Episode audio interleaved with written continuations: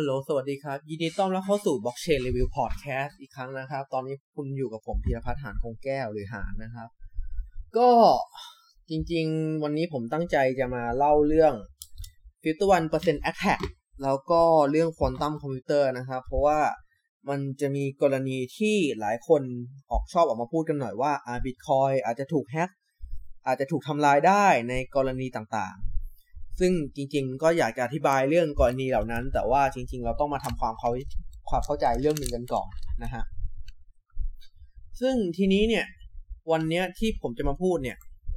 ก็คือผมจะมาพูดเรื่องว่า block confirmation คืออะไรนะฮะ ก็เอ่อเรื่อง block confirmation เนี่ย ถ้าเกิดสมมุติว่าใครยังไม่เคยอ่าน หรือว่ายังไม่เคยฟัง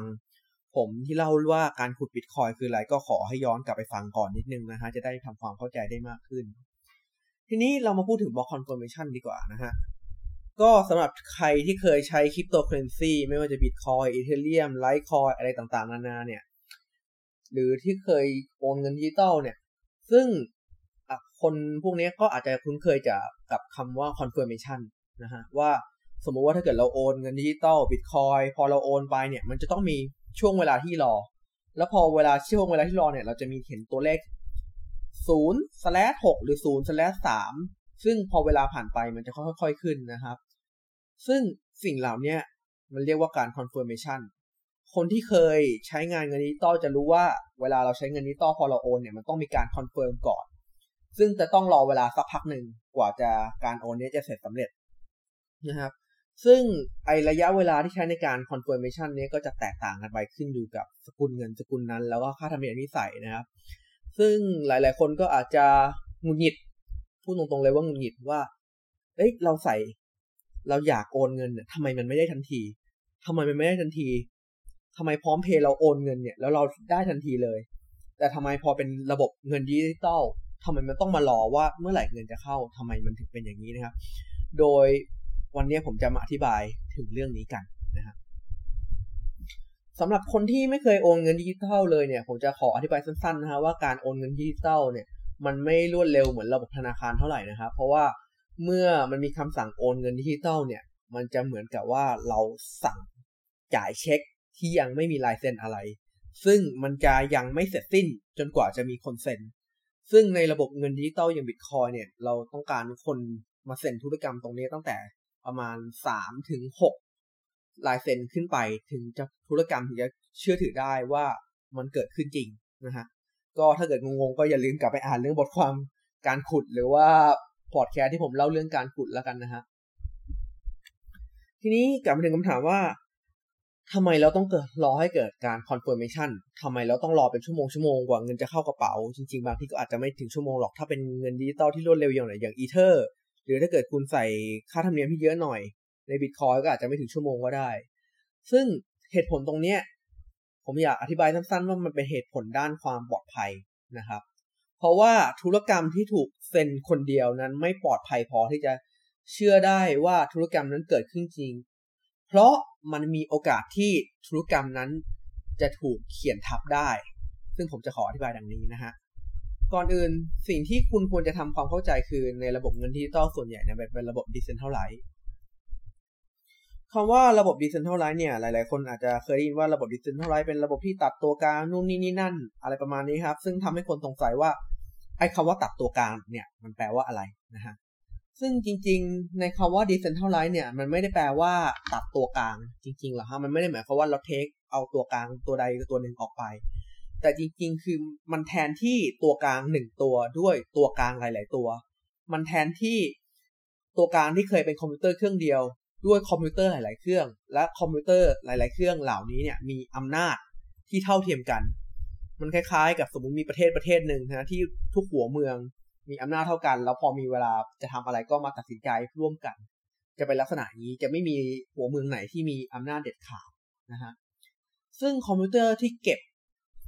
ซอฟต์แวร์ หรือว่าสำเนาของระบบพวกนี้เนี่ยมันก็จะมีอยู่จำนวนมากขึ้นอยู่กับการออกแบบของระบบนะฮะแต่ถ้าเป็นระบบของ Bitcoin เนี่ยจะมีอยู่ประมาณหมื่นเครื่องทั่วโลกนะฮะตัวเลขจะขึ้นลงนะไปตั้งแต่ 9,500 ไปจนถึงหมื่นบางทีก็เกินหมื่นไปบ้างนะครับ ก็สามารถไปเช็คได้นะครับเสิร์ช Google เขาว่า blockchain node ก็จะเจอเว็บไซต์หนึ่งนะครับ ก็สามารถไปดูได้ ทีนี้สิ่งที่เกิดขึ้นคือพอเรารีเพ c คอมพิวเตอร์หนึ่งตัวด้วยคอมพิวเตอร์หลาย ๆ ตัวแล้วซึ่งคอมพิวเตอร์หลาย ๆ ตัวนี้มันอยู่ในระดับที่หมื่นเครื่อง แล้วมันมีอยู่ทั่วโลกเลย สิ่งที่เกิดขึ้นคือมันมีโอกาสที่ในเวลาเดียวกัน คอมพิวเตอร์แต่ละเครื่องอาจจะมีข้อมูลที่ไม่เหมือนกันก็เป็นไปได้ มันคล้ายๆกับว่าถ้าเกิดอธิบายง่าย ๆ อย่างเช่นสมมติว่าคุณอยู่ในห้องห้องหนึ่งนะ ทั้งห้องห้องนี้มีคนอยู่สักหมื่นคน แล้วคุณอยู่ที่หัวมุมด้านหนึ่งนะครับ แล้วคุณเริ่มบอกคนอื่นว่าคุณทำธุรกรรมด้วยการตะโกนบอกคนทั้งห้อง ว่าอะผมโอนเงินให้กับคนคนนี้นะ สิ่งที่เกิดขึ้นคือ คนในห้องก็จะค่อยๆรู้ว่าเกิดอะไรขึ้นว่าคุณโอนเงินก็จริง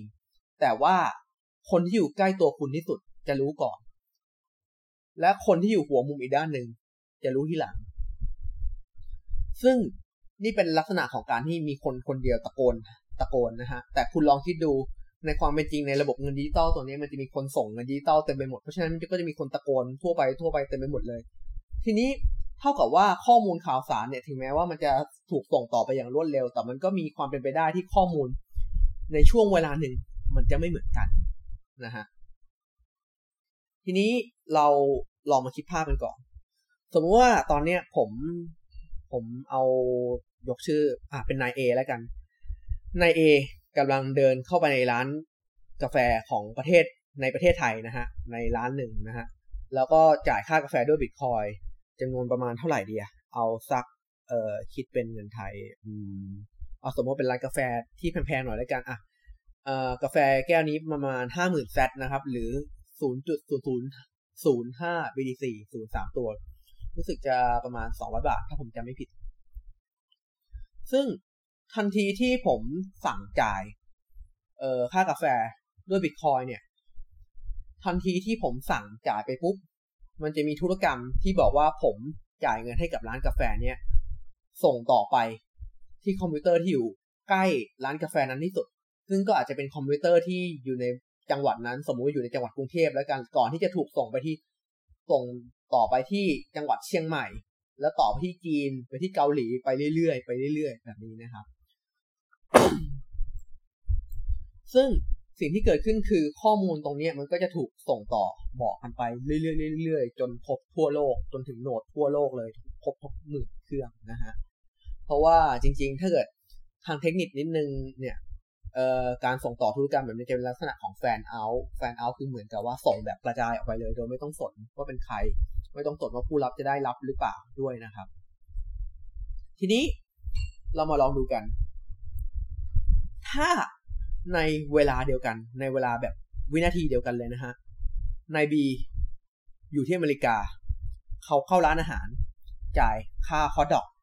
เป็นจำนวนเงิน 0.005 BTC เท่ากันเลยนะฮะสิ่งที่เกิดขึ้นก็คือธุรกรรมของนายบีก็จะถูกส่งต่อไปที่ โหนดที่อยู่ในอเมริกา แล้วก็ส่งไปที่แคนาดาไปที่แล้วหลังจากนั้นก็ไปที่อาจจะส่งต่อไปยุโรปนะครับ ไปเรื่อย ซึ่งก็อาจจะใช้เวลาสักพักมาถึงที่ประเทศไทยนะครับ ทีเนี้ยคุณจะเห็นถ้าเกิดสมมติว่าวินาทีที่มันเกิดขึ้นแบบนี้มันเกิดพร้อมกัน คุณจะเห็นว่าคอมพิวเตอร์สองเครื่องเนี่ย มันมีข้อมูลไม่เหมือนกัน ถูกไหมฮะ มันมีความแตกต่างกัน ทีนี้คำถามที่เกิดขึ้นคือ แล้ว สมมุติว่าผมเนี่ยเป็นคนที่อยากรู้แค่ว่าข้อมูลในบัญชีบล็อกเชนตอนนี้มีใครมีเงินเท่าไหร่บ้าง ผมควรจะเชื่อใจโหนดที่อยู่ประเทศไทย หรือว่าควรจะเชื่อใจโหนดที่อยู่อเมริกาดีนะฮะเพราะข้อมูลมันดันไม่เหมือนกันแล้วนะฮะทีนี้สิ่งที่เกิดขึ้นคือคนที่จะสามารถยืนยันความถูกต้องตรงนี้ได้ ก็คือนักขุดนั่นเอง เพราะว่าข้อมูลที่ถูก ที่นักขุดสามารถยืนยันได้พวกนี้คือนักขุดที่เขายืนยันได้ว่าเขาอยากพูดว่าข้อมูลในคอมพิวเตอร์ของผมเนี่ย เป็นข้อมูลที่ถูกต้อง ทุกคนจะเชื่อในข้อมูลของคอมพิวเตอร์ของนักขุดคนนั้นนะฮะทีนี้เราก็ต้องมาวัดดวงกันว่า ข้อมูลที่นายเอจ่ายให้ร้านกาแฟ กับข้อมูลที่นายบีจ่ายให้ร้านอาหารเนี่ย จะวิ่งไปถึงโหนดของนักขุดที่สามารถขุดบล็อกได้ก่อนกัน คนไหนก่อนถึงคนไหนถึงก่อน เขาเจ้าก็จะมองว่าธุรกรรมนั้นน่ะ ถูกเข้าก่อนนะครับ ทีนี้ผมขอสมมุติอย่างนี้ สมมุติว่าตอนนี้บล็อกเชนของ Bitcoin เนี่ยอยู่ที่ประมาณบล็อกที่หนึ่งร้อยนะฮะ แล้วในเวลาที่ไล่เลี่ยกันเนี่ย เอ่อ มีนักขุดที่ประเทศไทยเนี่ย ขุดเจอบล็อกที่ร้อยหนึ่งพอดี แล้วนักขุดของประเทศไทยเนี่ยในบล็อกที่ร้อยหนึ่งเนี่ยมีธุรกรรมที่ผมจ่ายค่ากาแฟไป ในเวลาเดียวกันเลยนะ มันมีนักขุดที่อเมริกา นักขุดที่อเมริกาเนี่ยเขาก็ขุดเจอบล็อกที่ร้อยหนึ่งเหมือนกัน ซึ่งในนั้นน่ะ มีธุรกรรมที่จ่ายค่าค่าอาหารที่อเมริกาของนายบีอยู่นะครับ ซึ่งในความเป็นจริงเนี่ยมันก็มีมันมีโอกาสที่บล็อกร้อยเอ็ดทั้งคู่ของทั้งคู่เนี่ยจะมีธุรกรรมของทั้งร้านกาแฟแล้วก็ร้านอาหารเช่นเดียวกัน มันมีโอกาสนะ แต่ว่าในตัวอย่างเนี่ยวเราจะขอยกตัวอย่างว่า แต่ละบล็อกเนี่ย มีธุรกรรมอย่างใดอย่างหนึ่งแค่อันเดียวแล้วกันนะฮะก็อย่างที่ผมต่อไปคำถามคือแล้วสุดท้ายเนี่ยบล็อกที่ร้อยหนึ่งของคนที่อยู่ประเทศไทยหรืออยู่ที่อเมริกาเนี่ยเป็นของจริงกันแน่ เราควรจะเชื่อของใคร ซึ่งคำตอบเนี่ย มันไม่ได้อยู่ที่บล็อกที่ร้อยหนึ่งแต่มันอยู่ที่คำถามที่เกิดขึ้นคือ ใครจะขุดที่บล็อกที่ร้อยสองต่างได้ต่างหากนะฮะเพราะว่าทันทีที่นักขุด ที่ประเทศไทยแล้วก็นักขุดที่อเมริกาเนี่ยขุดเจอบล็อกที่ร้อยหนึ่งต่างคนต่างจะเป็นฝ่ายประกาศ ถ้าในภาษาเทคนิคเขาจะเรียกว่า broadcast หรือกระจายบล็อกเหล่านี้ไปทั่วทั้งเครือข่ายของระบบบิตคอยเลยว่าอะผมเป็นคนเจอบล็อกที่ร้อยหนึ่งนะครับ ซึ่งมันก็ขึ้นอยู่กับว่าไอการประกาศเนี่ย มันจะวิ่งไปถึงของใครเนี่ย มันจะวิ่งไปถึงโหนดตัวอื่นก่อนกัน เช่นสมมุติว่าถ้าเกิดโหนดที่จีนได้รับ บล็อกร้อยหนึ่งที่มาจากไทยก่อนบล็อกที่ร้อยหนึ่งที่มาจากอเมริกาก็จะถูกรีเจ็คเพราะว่าที่จีนเนี่ยเขาก็จะมองว่าบล็อกที่ร้อยหนึ่งเนี่ยได้รับการรับมาเรียบร้อยแล้ว ถ้าเกิดมีบล็อกร้อยหนึ่งมาชนอีกเขาก็จะไม่รับนะครับ นี่คือสิ่งที่เกิดขึ้น แต่อย่างไรก็ตามเนี่ยบล็อกที่ร้อยหนึ่งที่มาจากอเมริกาเนี่ยก็จะวิ่งไปที่อื่นได้นะ ถ้าเกิดสมมติบล็อกร้อยหนึ่งของประเทศไทยเนี่ยยังไปไม่ถึงอย่างเช่นมันอาจจะไปหยุดอยู่ที่เยอรมันก็ได้นะครับ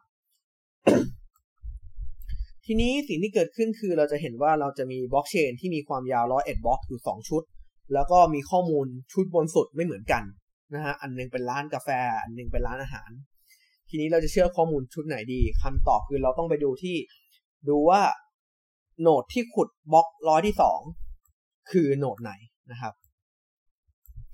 ทีนี้เรากลับมาดูภาพเดิม ตอนเนี้ยข้อมูลของร้านอาหาร เอ้ย ร้านกาแฟนะครับ อยู่ที่มันมาหยุดที่โหนดที่จีนละ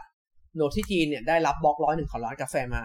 ในทางอีกทางหนึ่งโหนดที่เยอรมัน ซึ่งชนกันโหนดที่จีนพอดี ได้รับธุรกรรมของร้านอาหารมานะครับ ทีนี้มันชนกันอยู่ ทีเนี้ยมันก็จะรีเจ็คกันไปรีเจ็คกันมา สิ่งที่เกิดขึ้นคือเราต้องรอให้ดูว่า ตรงเนี้ยใครจะเป็นคนที่ขุดเจอก่อนกันนะครับ สมมุติว่า เออโหนดที่จีน ขุดบล็อกที่ร้อยสองขึ้นมาได้นะครับ ซึ่งบล็อกเชนมันมีกฎอยู่ว่าเชนเนี่ยจะเชื่อเชนจะเชื่อบล็อกเชนที่ยาวที่สุดพูดง่ายคือถ้าเกิดใครขุดได้ยาวก่อนมันจะเชื่อเชนนั้นนะครับ สิ่งที่เกิดขึ้นคือบล็อกที่ร้อยหนึ่งเนี่ย ก็บล็อกที่ร้อยหนึ่งที่อยู่ที่โหนดจีนเนี่ยก็จะมีบล็อกที่ร้อยสองต่อขึ้นมาละซึ่งมันอาจจะมีธุรกรรมอะไรก็ไม่รู้นะครับ และทีนี้สิ่งที่เกิดขึ้นคือ โหนดที่จีนก็จะเริ่มส่งข้อมูลไปที่โหนดอื่นๆ รวมถึงโหนดที่ไทยและโหนดที่เยอโหนดที่เยอรมันด้วย ซึ่งที่สิ่งที่เกิดขึ้นคือ โหนดที่เยอรมันมองว่าโหนดที่จีนเนี่ย มีบล็อกที่ร้อยสองแล้ว เป็นเชนที่มีความยาวยาวกว่า เพราะฉะนั้นโหนดที่เยอรมันก็จะเชื่อว่าโหนดที่จีนไอ้บล็อกเชนที่อยู่ในโหนดของจีนเนี่ยเป็นของจริงนะครับ และสิ่งที่เกิดขึ้นคือมันจะเขียนข้อมูลทับกันไปเลย มันจะเขียนข้อมูลในบล็อกร้อยหนึ่ง ที่เคยมีข้อมูลของร้านอาหารเนี่ยทับทิ้งไปเลยนะฮะนี่คือสิ่ง นี่คือสิ่งที่หายไปเลยนะฮะซึ่งคำถามถามว่า ข้อมูลในบล็อกที่ร้อยหนึ่งที่มาจากอเมริกาเนี่ยมันจะหายไปไหน จริง ๆ มันไม่ได้ไม่ได้หายไปไหน แต่ว่าในทางเทคนิคมันจะเรียกว่าโอพานบล็อกนะฮะซึ่งมันจะไม่ถูกเชื่อถือในระบบและไม่ถูกนำมาใช้นะฮะ ซึ่งนี่เป็นเหตุผลว่าทำไมในการโอนบิตคอยน์เนี่ย มันจะต้องมีการ confirmation ตั้งแต่สามถึงหก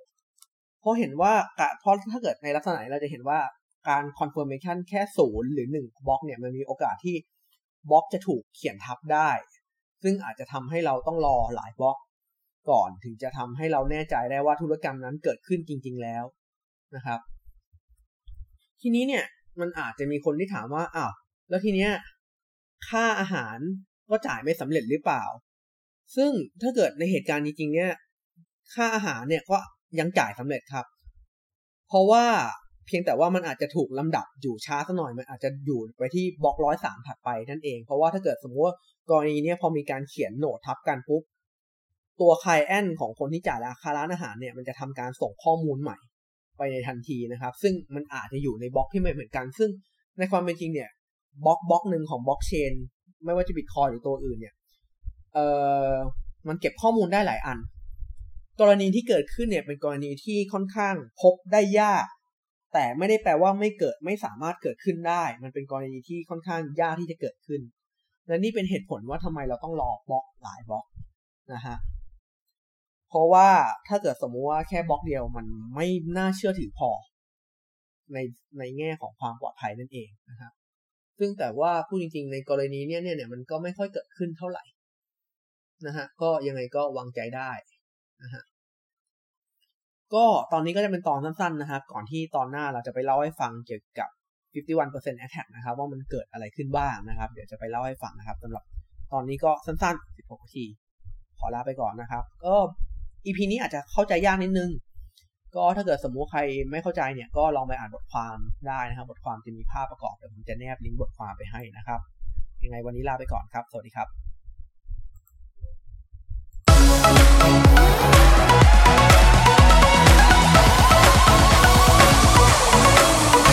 Blockchain